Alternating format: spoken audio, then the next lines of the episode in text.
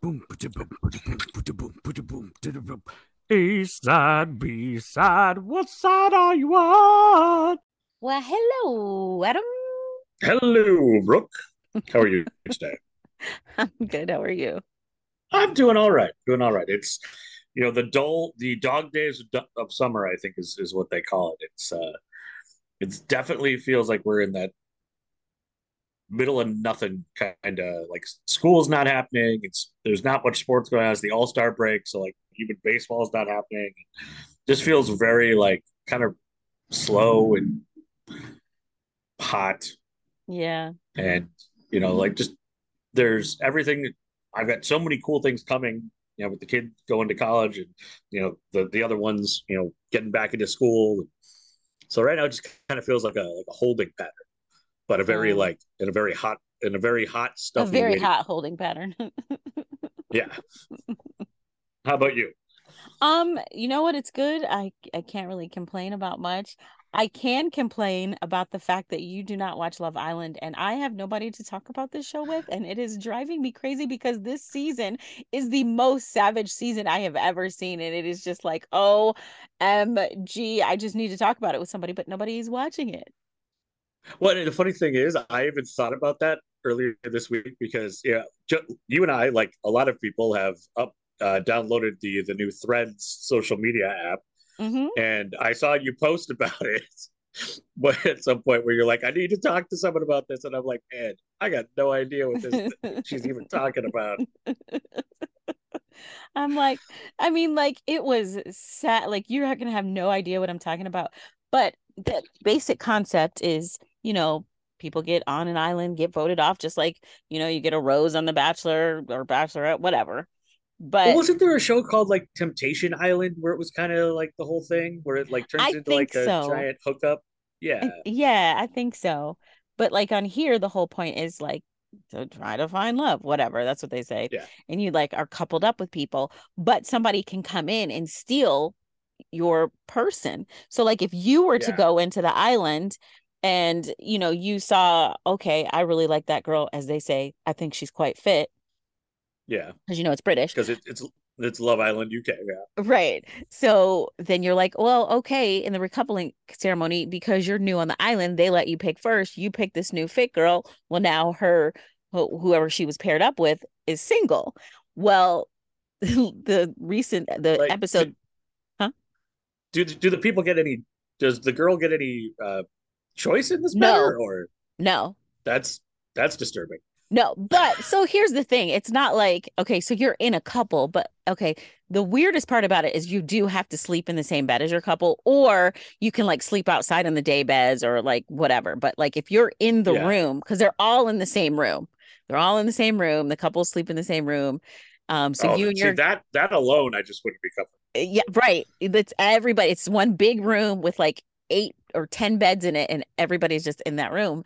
But like if you're in a couple with somebody that you don't really like or you're uncomfortable, there's like yeah, things aren't going well. There's like a living room and then there's day beds because they're in Mallorca. So it's gorgeous weather. It's not, you know, whatever. Right. So um, so there's ways around it. It's just you can't be like, oh, um, I'm in a couple with you, but I'm going to sleep in the bed with you. You can't do that. Right. Yeah. I I would I would last about a day before Every every single person in this giant room voted me off because sleep apnea and snoring. I could have. Oh, the best they talk about on one Earth. of the people on there. They talk about one of the people on there. Like, who is snoring? Sammy. Sammy snores. And Sammy's like, yeah, but oh. I slept good. Yeah, so, so, I mean, it happens. Between, and then you toss in like the night terrors and the jump scares when I like jump up in the middle of the yeah, night. Yeah, you're out and, on like, the day bed. Talking in my sleep. You're out on the day I'm, bed, dude. I, I'd be out on a dinghy in the ocean if yeah. those people had their way. Pretty much. They'd be like, we can't sleep next to this guy. They've um, got you sleeping in the pool I, on a pool float. When I was a little kid, I used to get, like, I'd have friends on sleepovers who would, like, shake me awake because I'd stop breathing and they'd get concerned. I didn't realize it was like, I thought the, my friends were just messing around until, like, later I was like, yeah, I think I got sleep apnea. And all my friends from, like, grade school and high school are like, yeah, no, duh, dude. We've been you, trying to tell you that for years. Yeah, we've been trying to tell you you stop breathing a lot and it's really creepy. because you snore and then you stop to breathe. So imagine you've got this dinosaur sound, rrr, rrr, and then all of a sudden it's people are like, did he just choke on his own snore? Oh man.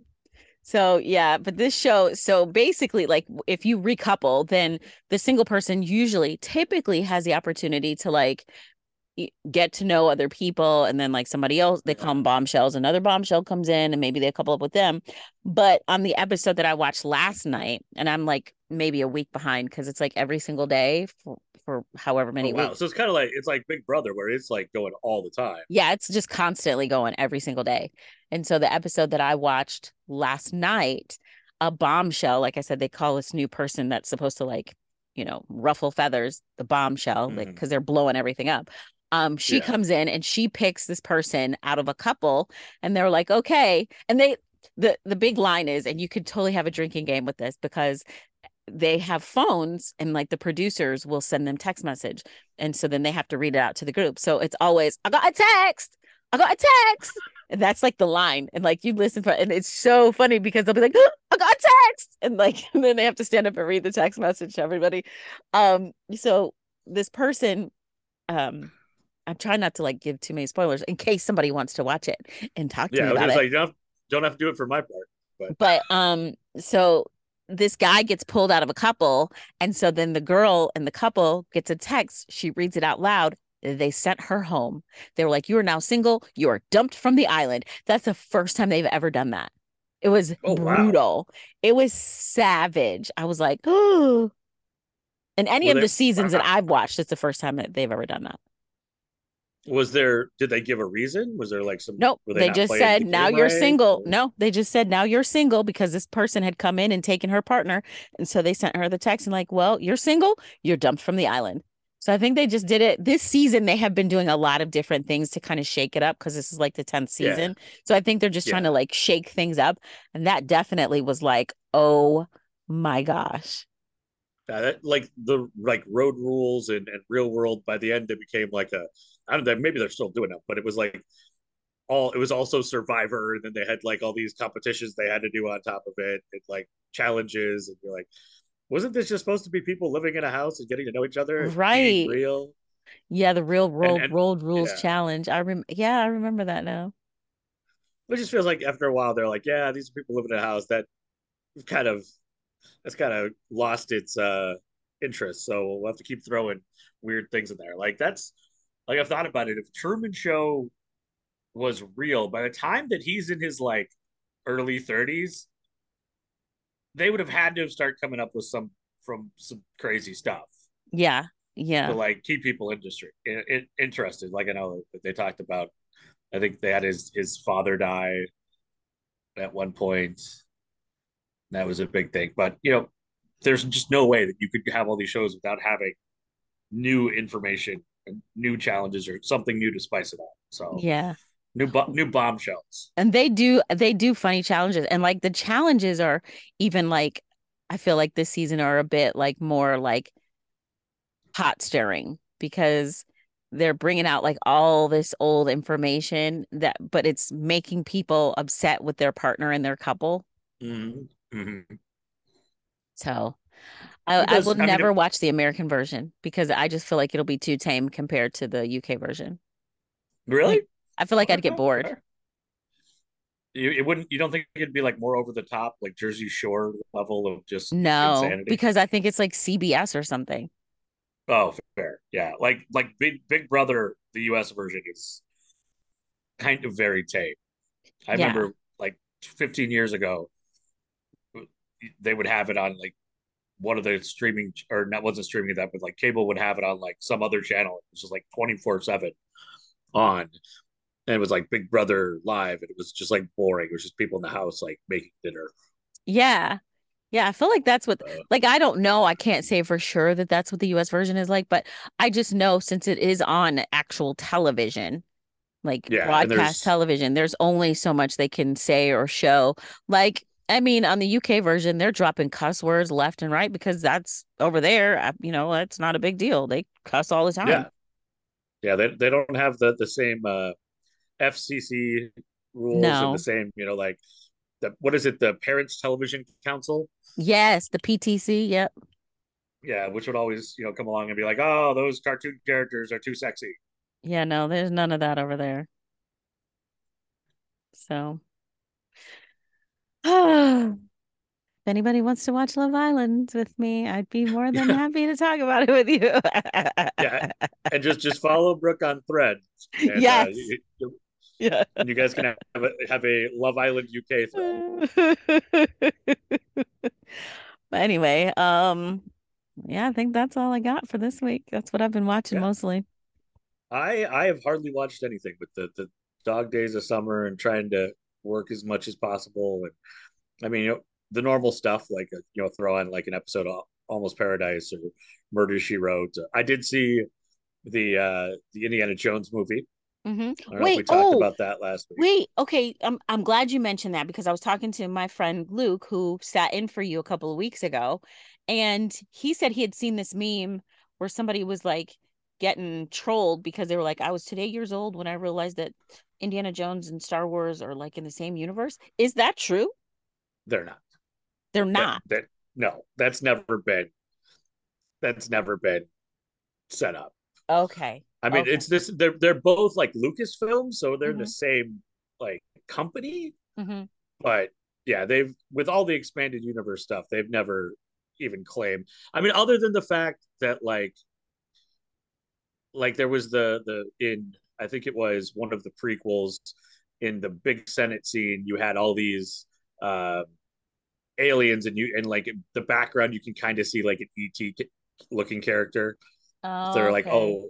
It was E T in the, the Star Wars universe, but like anything that has been, it's been like that, where there's like a little, you know, hint at something. Uh, but th- I've never heard that. And I would be today's years old if somebody said that they were the same thing.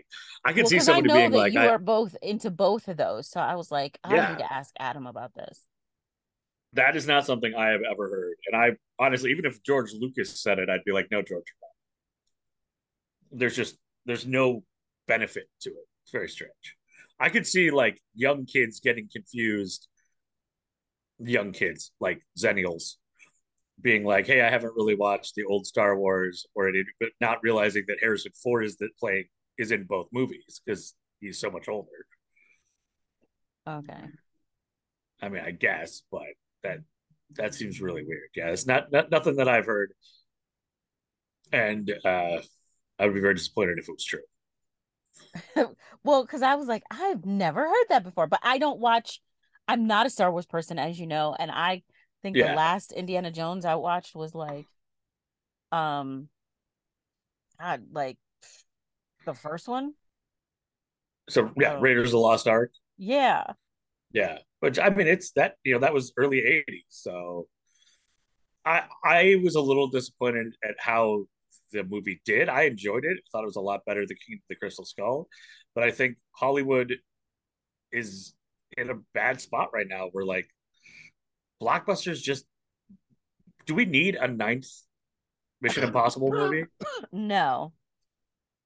And I, no, I, I think that they're, they're all they're so out of ideas, and then now they're like gonna fire all the writers and use A I, which will just have like more bad scripts. Yeah. But it's it's a very strange time for Hollywood. And well, if they don't reach their, as we record on Wednesday, if they don't reach their um a deal, a new deal by eleven fifty-nine p.m. Pacific time today, uh, the actors mm-hmm. are probably going to go on strike. Are, yep. And I wouldn't be surprised if they do, and it, that's going to throw off a whole lot of stuff. I mean, even just the the writer strike already has pushed movies back. They're I know that they've spent a lot of money on streaming, and they've lost a lot of money because of the pandemic, and people aren't going to movies like they used to. And I mean, yeah, but people big... are starting to go back to the movies. Like, yeah. did you hear about, they were calling it Barbenheimer because next week Barbie and Oppenheimer come out on the same day. And like so many people had bought tickets to make their own double feature that they started yeah. nicknaming it Barbenheimer. So they're going to find a way to shoot themselves in the foot, because if they get all this negative press when things are finally starting to come back, yeah, it's it's kind of, we were talking about like uh, the difference between the British Love Island and like the American Love Island because it's on a network. But like the, the Emmys came out, you know, the Emmy nominations came out today. And to really not have a single network show get nominated for anything.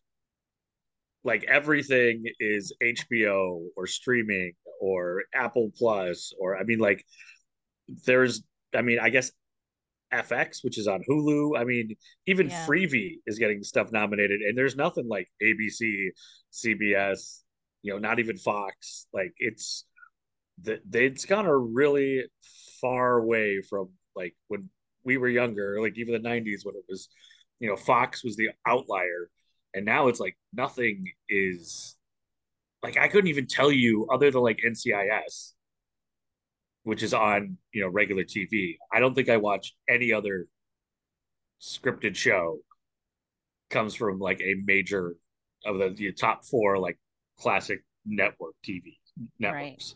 Right. Right. Kind of sad, but they've come a long way. And, and well, you wonder if like, because of that, the broadcast rules and the F the uh, F C C, the, the Federal Communications Commission, and all their you know rules and regulations have made it so it's just unlikely for stuff to work on network anymore. Oh, network T V, and then of course they've all got their own streaming services, but yet they're not. But the broadcast, like you just said, they're not coming up with these award-worthy shows, but they're making you pay yeah. for like the stuff that you would reg- regularly watch, like on, you know, they like N B C pulled all their stuff off Hulu, and now yeah, it's all now on, it's on Peacock. Peacock, and yeah. it's like and, Par- and like C B S, all their stuff's on, on on Paramount Plus, and I mean, I don't know where Fox has got stuff, but I'm sure Fox still exists. Fox is still but, on I mean, Hulu because I still, still watch like nine one one and stuff like that on Hulu. Okay, well, I think isn't is. Is Disney owned? No, Disney owns A B C. Yeah, Disney owns and, A B C. Yeah, and E S P N. So Fox must be owned by and somebody else. And A B C still has A B C still has all their stuff on Hulu. So I guess they're kind of like, well, you know, we're gonna let. Well, I think they own Hulu. Like, I think Disney owns Hulu too. Uh, well, that would make sense with the bundle. Yeah, because you can bundle. Because I have the Disney E S P N uh, Hulu bundle. Hulu bundle. Yeah, I think I do too, but I don't, I don't know. So then mm. that would make sense. The biggest news of my week that people will be shocked about is I canceled something this week. What? No. Yes. Shut up. No, you didn't. Yep. What'd you cancel? Uh, I, I evidently had an Audible Plus uh, membership that was charging me fourteen ninety-nine oh, damn. Every month uh, that I just kept, it was going on to a card I don't use very often, so I just never paid attention. And Amazon is clever because everything just says Amazon. Yeah. So you're, and I'm like, oh, is that like, and I have like the monthly dog food that comes out, like, you know, regular, like stuff I get all the time. And I'm like, ah, I never know what is what. But I figured I'm like, oh, and I had like thirteen credits for Audible books. So I I used all my credits. It took like twenty minutes and just downloaded a bunch of credits and then canceled my subscription. So pretty, pretty big day for Adam to actually cancel something. I'm I'm very proud of you. I'm very know, proud of you. It's a, whole, it's a whole new me. It only took forty-two and a half years. Have you? Have they do. Of... They make it so hard because you like you you say, oh, I want to cancel. They're like, oh, do you?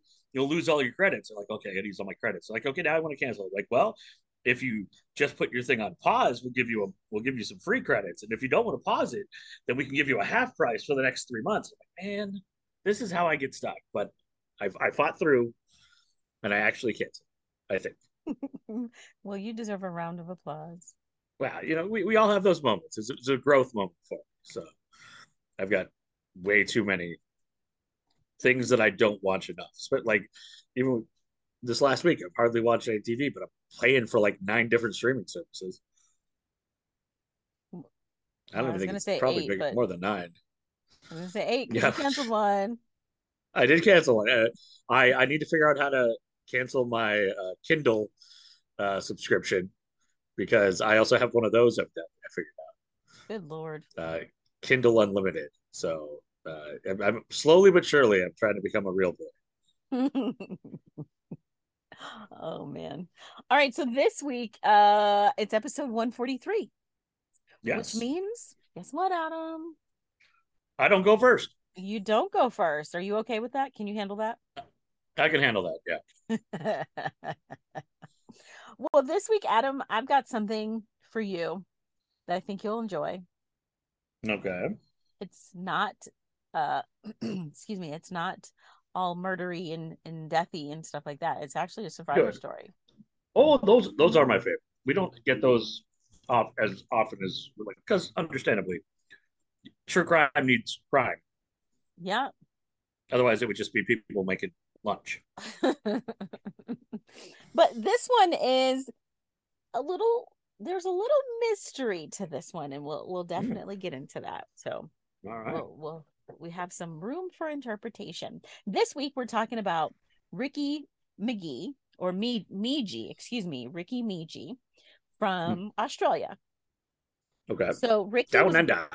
Down Put under. another shrimp on the Barbie. Yeah, I'm not even going to do it. I'll do a British one all day. I'm not going to do Australian. That was a horrible Australian accent. So, so sorry, Australia. Um, yeah. Ricky was born in nineteen seventy-one in Gippsland, Victoria. He described his childhood as a really happy one until the family moved from Gippsland to Melbourne, where unfortunately his father took his life when he was, hmm. you know, younger. Ricky worked a, a variety of jobs. He worked like as a carpet salesman, a prawn fisherman, you know, shrimp. Shrimps. A nightclub doorman, you know, a bouncer. And he was even an electrician. He eventually, through all his jobs and life transitions, became a bailiff. Okay. And even in his life on the right side of the law, he ended up on the wrong side of the law because he ended up in a fight in Perth and then went to jail for that fight. And then also uh, he went to jail for some drug offenses. So he wasn't a bailiff for a long time. Yeah. He, he uh, got on the, the other side of yes. his job. So in January of two thousand six, Ricky had been offered a job at a government department in Port Hedland, which is in Western Australia. So, you know, Ricky and his various jobs that he likes to do, he accepted a job. So he sets off on this drive and he's off to Uh, Port Hedland, and he's mm-hmm. at the at the time, apparently he'd made this drive many times before. At the time, he's driving a two thousand one Mitsubishi Challenger, and okay. he takes the Bunteen Highway for a big part of this journey across the Northern Territory and the Outback.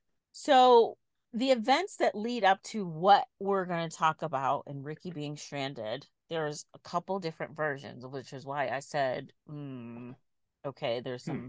There's some some mystery mystery here. Ricky ends up stranded. The first story that he says is that he he ended up stranded and some hitchhikers uh, approached him and they drugged him and they left him for dead. He later elaborates on this um, situation, this scenario, by saying that um, his car hadn't actually broken down, that he had picked up the hitchhikers, and while he was driving they attacked him. And first okay first he says it's a lone Aboriginal hitchhiker. He said he picks okay. up this lone Aboriginal hitchhiker between the town of Kalrinji and Halls Creek. He says he believes at some point that this hitchhiker drugged his drink. He also mm-hmm. says that um normally he opens his own drinks from his car refrigerator, but on this occasion, he allowed this hitchhiker to open it for him. Later, the story changes a bit more, and this is the more commonly noted version. There was three men sitting on the road. They had run out of gas, and he offered to give them a ride to the gas station. He also says that while these three men are in his car and they're driving, one of them takes like a syringe that had some mm. type of drug in it and tries to stab him, and there's a bit of a struggle, but they end up overpowering him, and he says he remembers feeling like dazed and confused, and then he blacks out, and that's the last thing he remembers until hours later. He also said that his TikTok, I don't know why I said TikTokers, his attackers, I got TikTok on the brain. His attackers. They were, t- they were TikTok attackers. They TikToked this whole thing, even though TikTok wasn't yeah. around at the time. Um, he says his attackers didn't leave him immediately. They actually overpowered him and then they like kind of tortured him for a little bit. He says he later Oof. awoke in their camp and they had a gun, but they never they never used it on him, fortunately. He says they did bring him some water, and then after an unknown period of time, they disappeared. But they stole his shoes, but they left him with twelve dollars and thirty cents in his pocket. And then Very he ineff- inefficient criminals right there. Yeah, and such an odd amount. But he says after that, he ends up passing out again. But he says they disappeared, but they couldn't have disappeared because uh, immediately because, and this is, again, where some there's some mystery in the details, because he says he passes out again. And then this time when he regains consciousness, he's in a hole covered in black plastic, and like some rocks and dirt have been thrown on top. So we've oh. got multiple different versions now, because now we've got the lone Aboriginal hitchhiker that um, drugged his drink. Then we've got the multiple men sitting on the roadside who'd run out of gas, and um, they left him. With a syringe. Right, and they've attacked him with a syringe, and then they've left him. But then he says he later woke up again, and he was in a ditch covered in a black bag. So multiple stories. Is it possible that he was just on drugs and doesn't really remember what happened? Well, keep that in thought. So he says when he regains consciousness, like I said, he found himself in a hole covered in a plastic bag with some dirt and rocks on top. And he says the it was only the attempts of dingoes. Remember Dingo ate my baby? Yeah. Uh, the, the dingo was tempted to eat him. They were trying to claw at him to get, they're trying to get through that plastic bag to get to him. And he says it was the four dingoes that were trying to claw at him is which what is what woke him up. Oh, wow. And probably helped him escape by trying to eat him. That's by trying to irony. eat him. Right. Yeah. But then my thing is, okay, but if you're in a bat, and, and again, this is, this is pure speculation on my part, right? But mm-hmm. if you're drugged, you're in a bag, and there's four dingoes, how are you overpowering four dingoes? I would just assume that the dingoes were like, oh crap, this one's alive. And, and maybe, maybe they were like, okay, you know, like, but I feel like it's a pack. They could have, yeah. but they, okay. you would think they could take down a person. I mean, yeah. I, I imagine the dingo being like, oh man, my bad. You, sorry, dude. But you know what? I'm not in Australia. I don't know. I've only seen a dingo yeah. at Kentucky Down Under, and they were like little, so they were like not full size dingo. So I don't, I don't know. Yeah, don't and, know. and dingoes aren't as big as a as a like as a wolf. No, no, no, yeah. not no. So he gets out of this bag, and he's able to like stumble out, and so now he's, of course, Australia. A, lot, a big part of Australia is desert, so he's yeah. walking through the desert of the Tanami Desert for days. He says Jeez. throughout this time period, you know, because it's hot, it's reaching like one hundred four degrees in the daytime. So he says, like, as he's walking, there's times where he's just losing consciousness, and because heat exhaustion.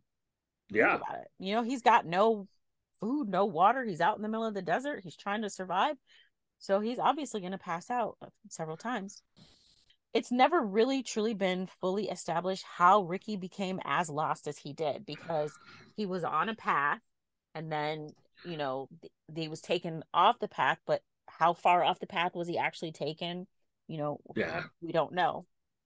He said he, he, he didn't have his, his G P S on, so you could no, Google Tom track Tom his location. No, yeah. his TomTom wasn't working. So he says he survived by eating leeches, insects, snakes, ants, and lizards, and edible plants. And he says he drank water from, quote, various dams and water holes, and he scavenged the bush every evening, eating only one meal a day just to stay alive. In an interview with uh, A B C Radio, he said, I ate the leeches raw, straight out of the dam. Grasshoppers, I ate them. But the only thing I sort of had to cook was the frogs, which I slipped onto a bit of wire and stuck the wire on the top of my humpy, let the sun dry them out for a fair bit until they were a bit crispy, and then I just ate them. Yeah, so I mean, he made frog jerky. Basically. And then he said when water was unavailable, he would, well, just drink his own urine.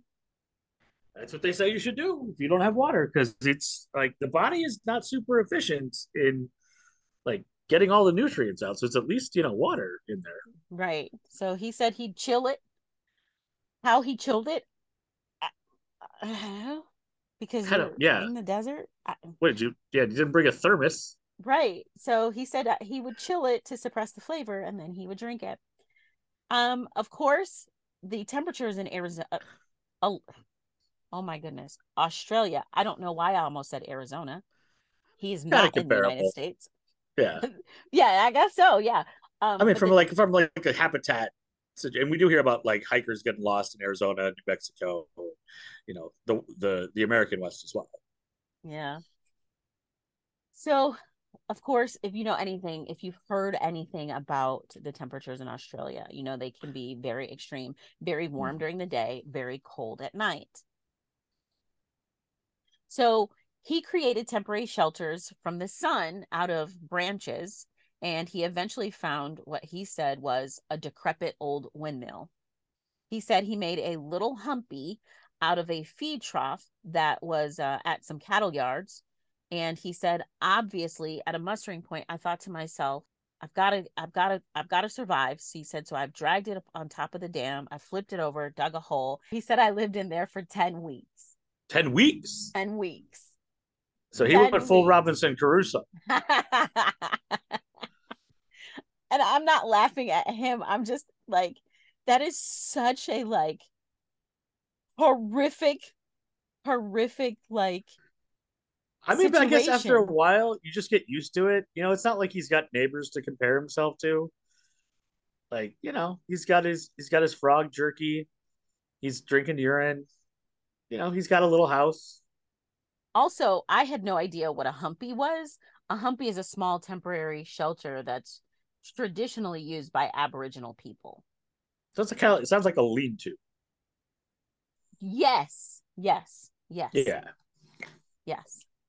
So ten weeks, that's what, the how many days? Seven, seventy days, right? Yeah, it's a long time. That's, you know, he could have been in the wilderness in the Bible for less time. Yeah. So, of course, after ten weeks, and you're just eating leeches, grasshoppers, and frogs, you know, some occasional snake, you're going to get weak. You're going to get real weak. Um, he got so weak that he was unable to travel far on his daily foraging expeditions. At one point, he actually suffered an abscess in one of his teeth. And if you've ever had like um, a tooth infection or your mouth hurts, like mm-hmm. you can't function. I don't like you could have a toe toe like your toe could hurt, you could have a broken foot, and you're like, okay. But when their mouth hurts, it's like yeah. you can't do anything. And because it, it there's never like an off spot when you're breathing, you know, right, or swallowing. Yeah, it's it's not a good time. Also, if you ever have an abscess and it's not treated, that infection can become deadly because it can get into your bloodstream. Mm-hmm.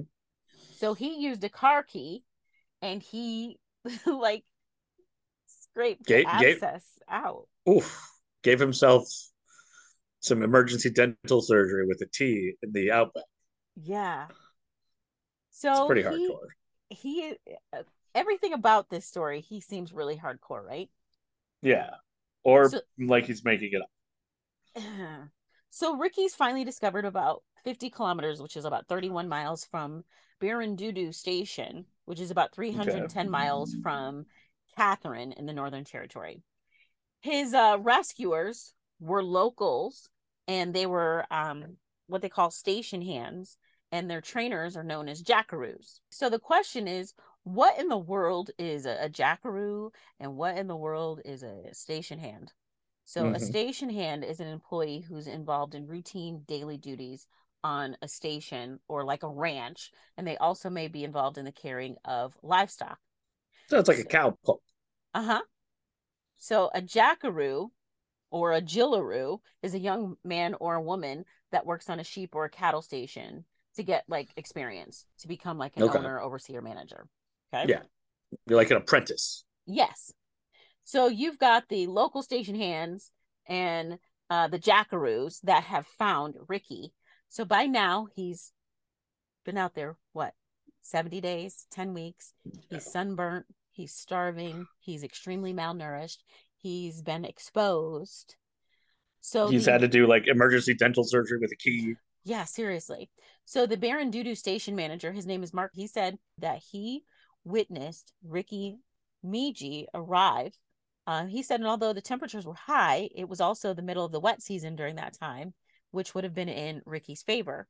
He said that Please, combined yeah. with the abundance of small wild animals and Ricky's, quote, hardy constitution, uh, yeah. his chances of survival were pretty good. Yeah.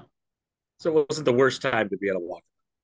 That, according to this witness, he's saying, I mean, no, you don't want to get lost, but if you were going to get lost, this is the time you want to do it, and you got plenty of animals out here. Yeah. He was just a walking skeleton when he was brought to the station, and said that the area that he was found in was one of the most isolated in Australia. But again, remember, he said it was during the wet season. Yeah, it could have been a lot worse. Yeah, the little small animals. Like that that guy must be fun at parties. He's like, oh, you know, uh, yeah, you were stuck out there for seventy days, but at least it was the right time of year. Right. You know? At least it was the wet season and not the dry yeah. season. So, you know, you had some water. Well, what did you have to complain about, really? Yeah, he's a real he's a real lively one. On yeah. um so now remember, the journey started in January. So now we're on April fifth of two thousand six. Ricky has been discovered. He's flown to the Royal Darwin Hospital, where the medical staff said that he was emaciated but well hydrated. Hmm. So well, while he, good thing, good thing it was the wet season, because he had a lot of urine to drink. Um.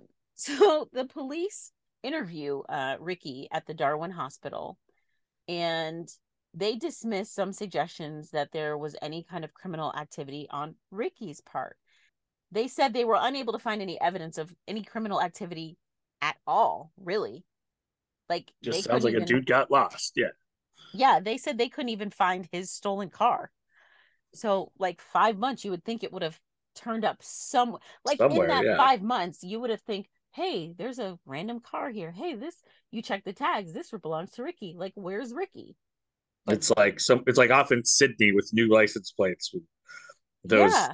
Those four guys are having the time of their life just driving around. He's he discharges himself from the hospital after just six days.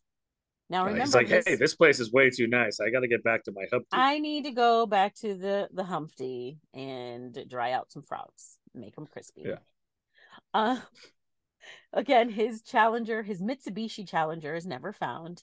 He, over the course of these uh, seventy days or ten weeks, he lost one hundred thirty pounds, half of his original body weight. Yikes. I mean, that's a heck of a diet. I'm a little surprised somebody hasn't tried to make it a trendy diet. The the leeches and crickets no, I and don't know. frog I, jerky diet. I really want to lose weight, but I don't want frog jerky or leeches. I just... I mean, have you ever tried frog jerky, like though? No, it doesn't sound like the jam for me. I don't wanna. No, that's fair. I don't want. You wonder if like the, the, I don't know, not gonna. Yeah. Were you totally gonna go wanna, off on another? I was. I was gonna be like, so just, are, could they still be alive inside him? I'm like, nope, no, I'm already. Oh, sick okay, you know? All right, no. Yeah. Yep, that's not cool. So the newspaper, the Sydney Morning Herald, they report on Ricky's story.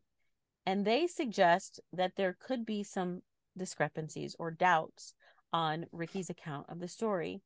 They what? even mm-hmm, they even report that Ricky was attempting to sell his story to a commercial television station. Mm-hmm. Apparently, allegedly, the police had some uh, initial doubts about his story too, due to his previous minor drug convictions. Right. Yeah, I'm sure they looked at that and be like, oh, well, this guy's just, you know, high on something. He's probably only been out there like a day.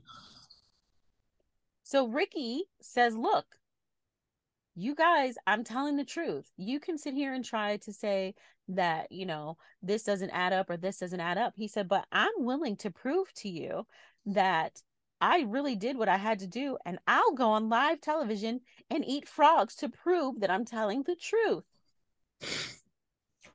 Okay.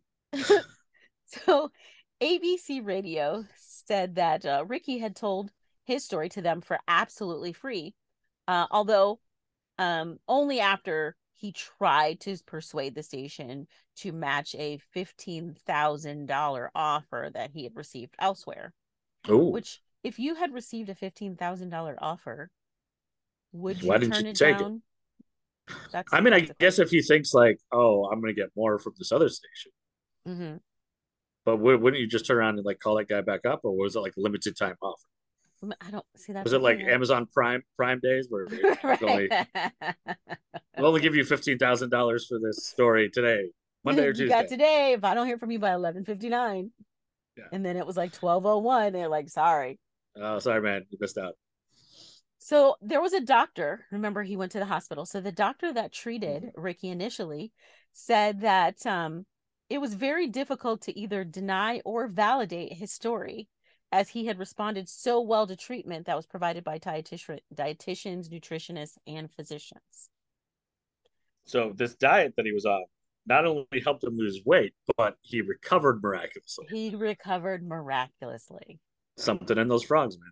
A bush tucker man, which a bush tucker is like someone who uh, deals in bush food, which is food native to Australia.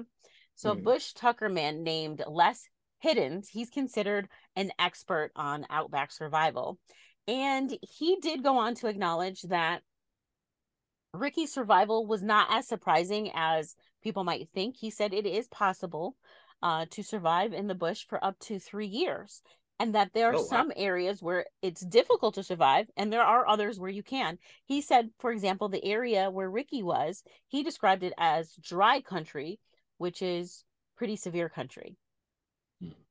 But other survival experts say that uh, Ricky's survival was based on his instinct to solve the basic requirements for food, shelter, um, and water. And he adapted a survival mindset that pulled him through.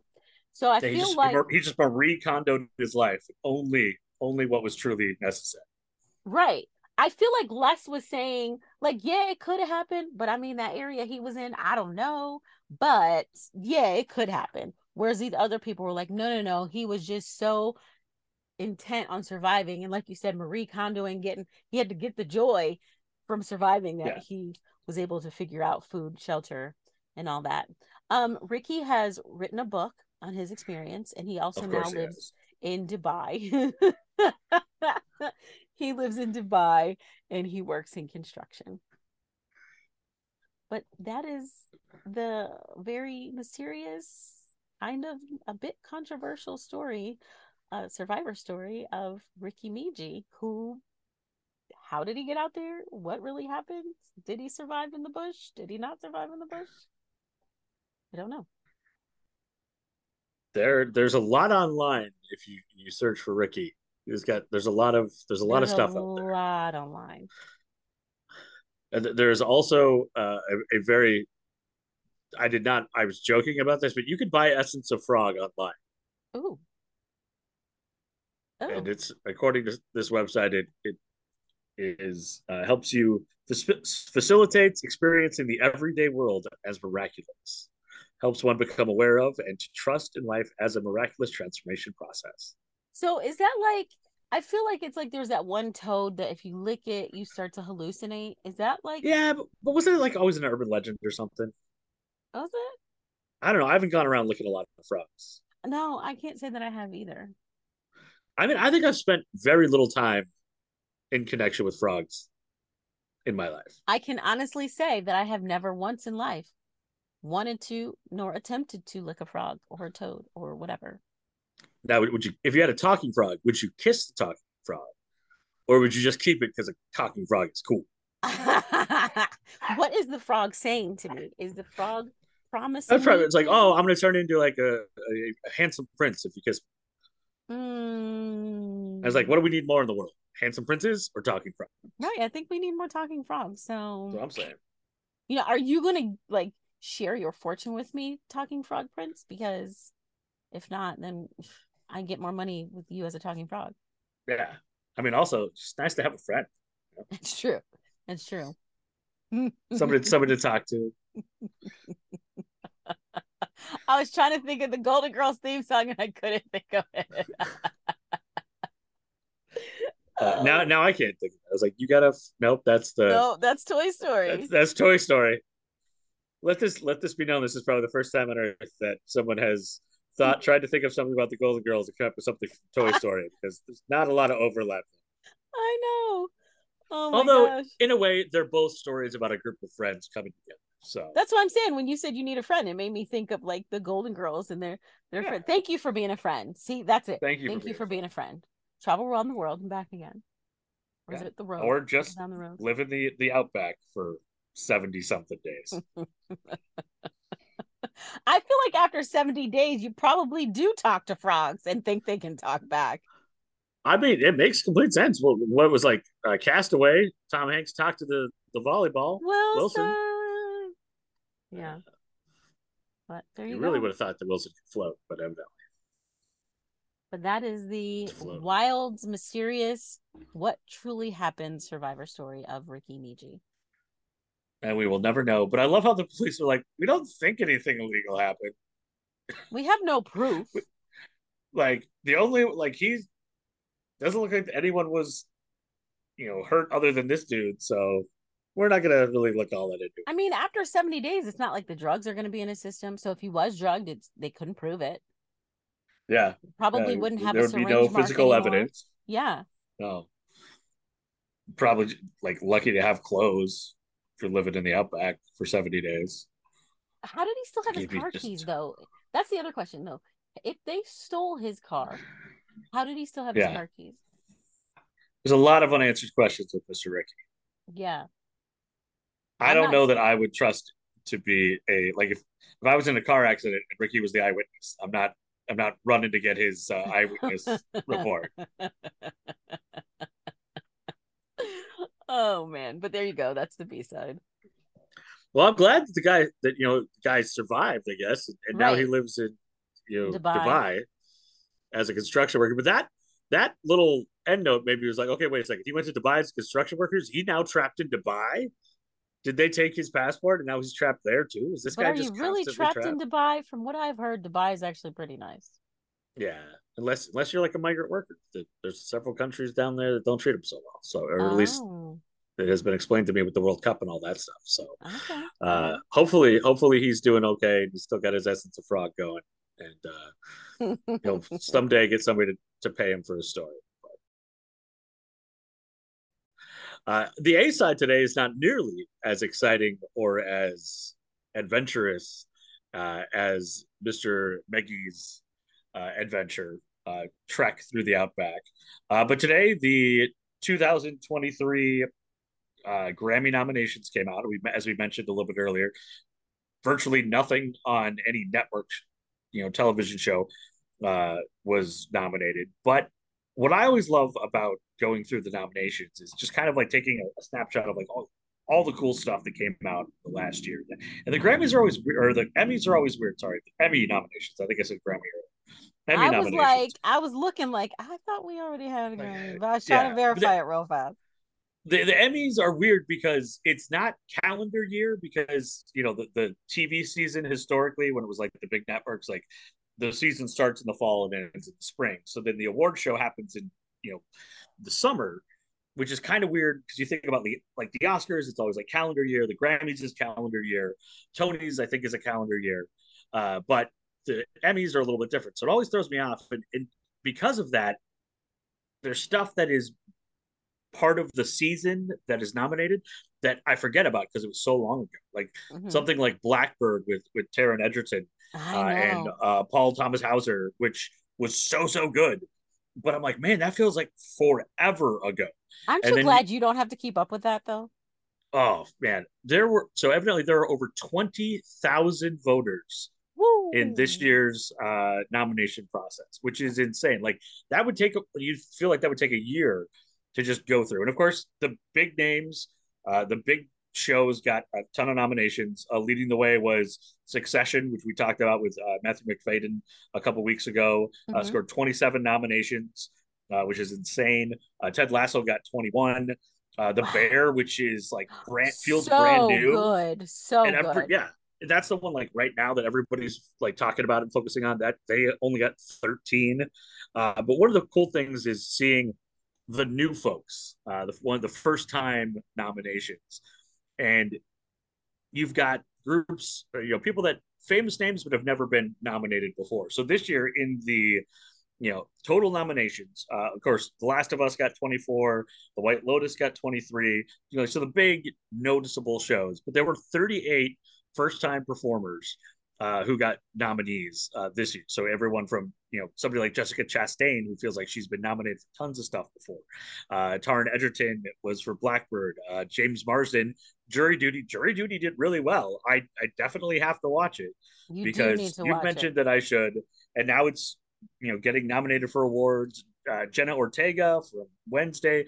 Pedro Pascal actually got three different awards or three different nominations. One for The Last of Us, another for guest hosting Saturday Night Live, and then another for a documentary that he narrated. So, which I didn't even not know for, existed. Um, not for The Mandalorian, huh? Not for The Mandalorian, but The Mandalorian's been been nominated twice before. There were two Uh, Disney Plus Star Wars series that got nominated. Uh, Andor, which was incredible, was nominated in the, the drama series.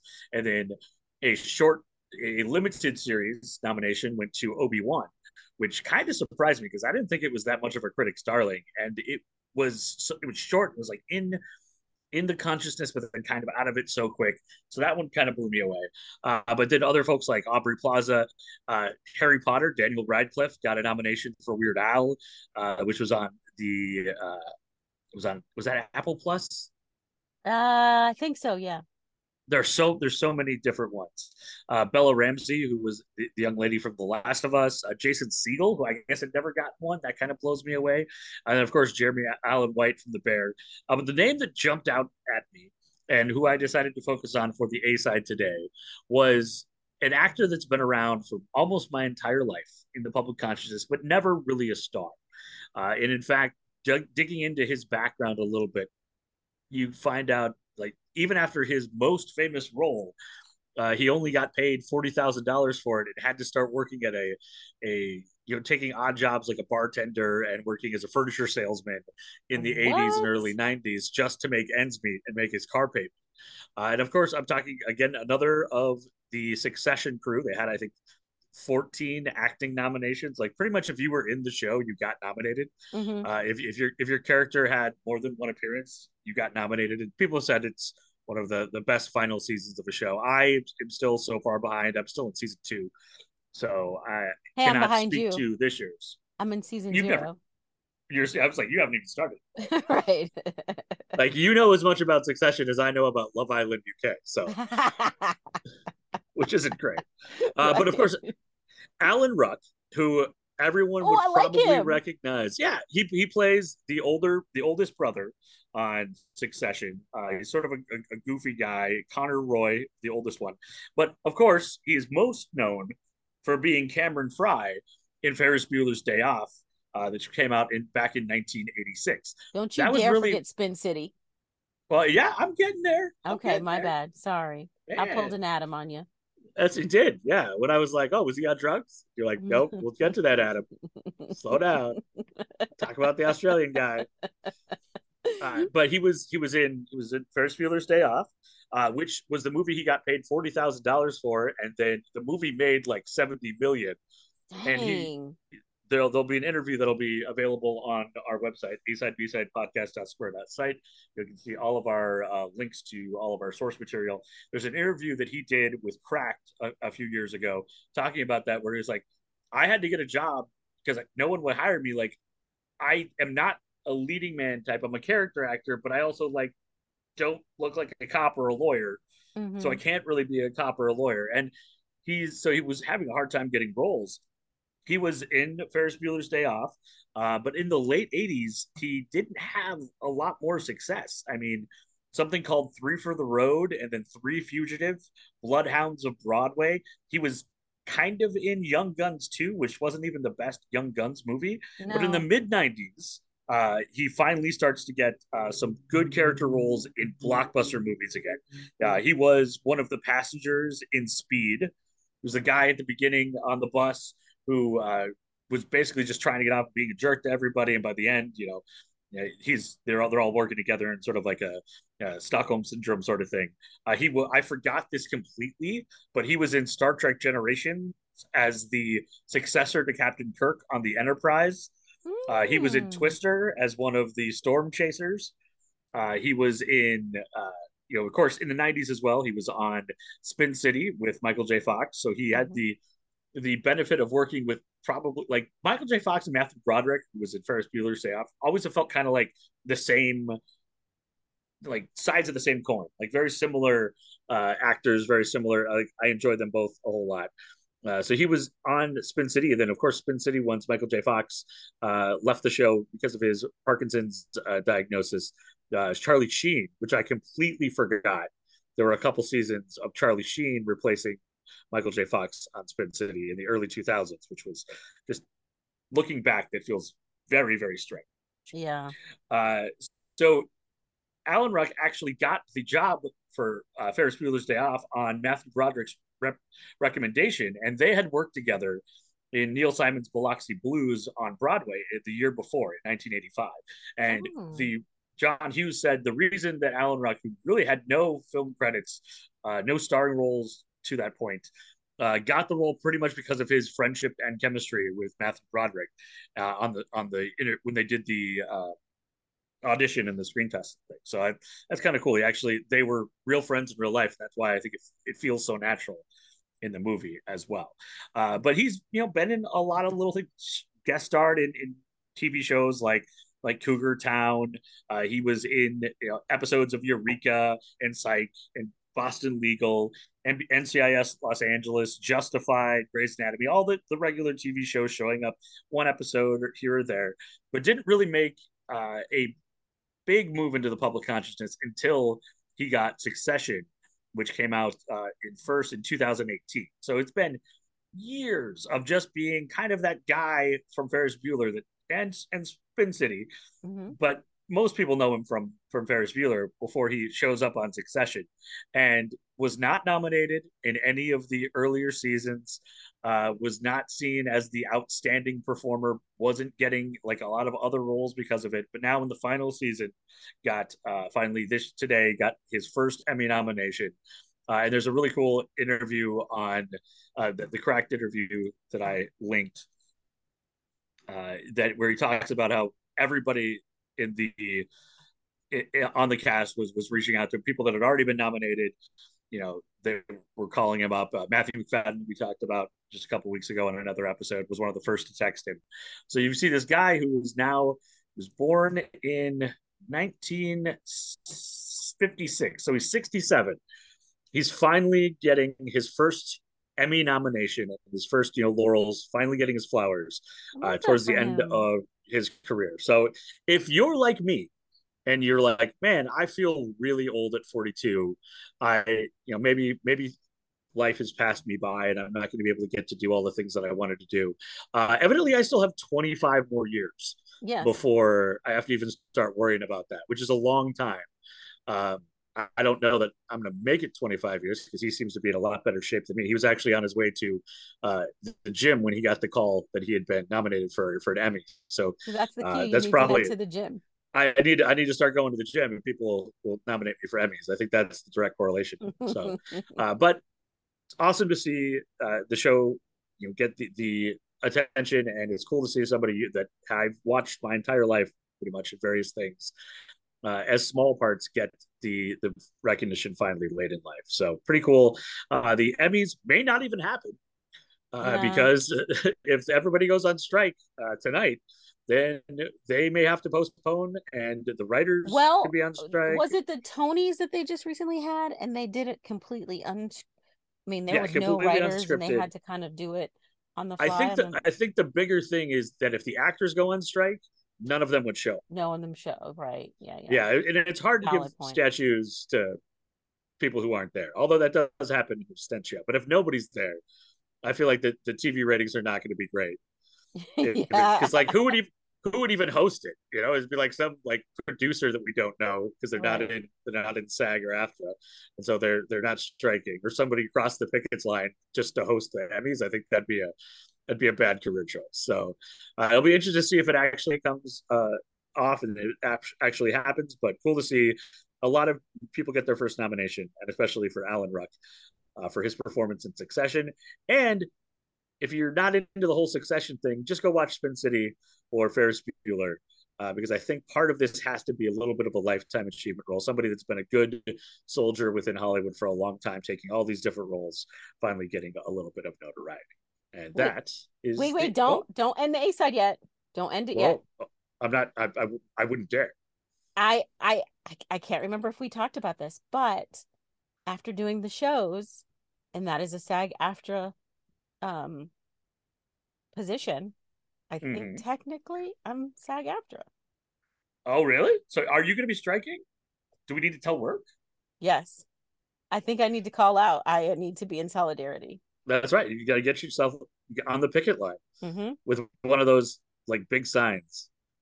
I, one of my favorite all-time uh, jokes from uh, the late, great Mitch Hedberg is uh, he's against picketing, but he just doesn't know how to show it. So you'd you'd have to figure out the, the picketing uh, system. Uh, but that's that, that's kind of scary. I didn't even realize. Yeah, because is, the, it, you have to be. Are we gonna have to stop the podcast if you go on strike? No, because we're our own writers. So okay, yeah, yeah. Oh, someone writes this. Right. Sorry, they're fired. Yeah. Meanwhile, people listening are like, uh, it's not there anyway. But isn't that a wild like revelation? Like I thought about that. That's really like, cool. I think like technically because it is a SAG-AFTRA position, like I, it's all weird how I mean, it you're works, a vo- but... yeah, you're a voiceover artist, so I mean that that's pretty cool.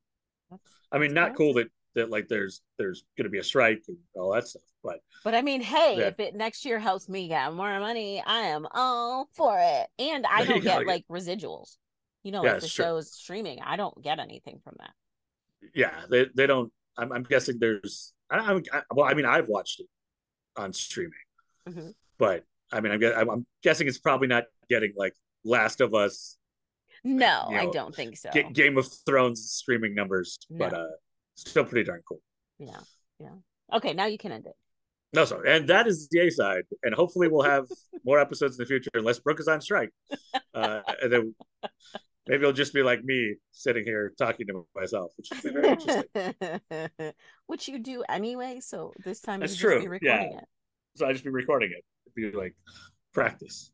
So, uh, yes, yeah, so check out our website, a side b side podcast dot square dot site. We'll have all of our links to uh, our sources, like I mentioned, the, the interview Uh, with Alan Ruck, some really cool stuff about uh, his career in there. Uh, we've got probably uh, links to the story of Mister Megee uh, and his uh, psychedelic frogs in the Australian outback. Uh, so if you want to dive into that story, uh, I, we will not have a link to the uh, Essence of Frog website. You can just Google that because uh, I'm not sure it's, it's real frog until we get some details on that. We're not going to promote it. Unless it's, you know, the real legit thing. So uh, on our website, you can also like and follow us on all of the different streaming platforms. Uh, lately, a, the Apple Podcasts have been the number one listening platform. So thank you, Apple Podcasts and folks that, that use that. But we're, of course, on uh, all the other ones as well. Uh, you can buy merchandise. You can buy Brooke a coffee uh, so she can get through editing all of this, because if it sounds cohesive, if my stuff makes sense, you can only imagine how much time she has spent piecing my words together to make it sound uh, at least plausible, like it's a sentence. So uh, and that sentence right there was really bad. So I can only imagine what Brooke's going to do to that one. But, uh, but yeah. And uh, did I miss anything? No, you got it all. Excellent. Well, and we will hopefully see you uh, for episode one forty-four in the future if we're not on strike. All right. Go SAG after. Yeah, go strike. I mean, I'm I'm going on strike too. Just I'm not a member of anything. I mean, I wouldn't be a member of any club strike. that would. Yeah, I wouldn't be a member of any club that would take me, I think is the famous line. So, but I will go on strike too. Oh man! All right, that's episode one forty-three. Thanks, Adam. Thank you, bro.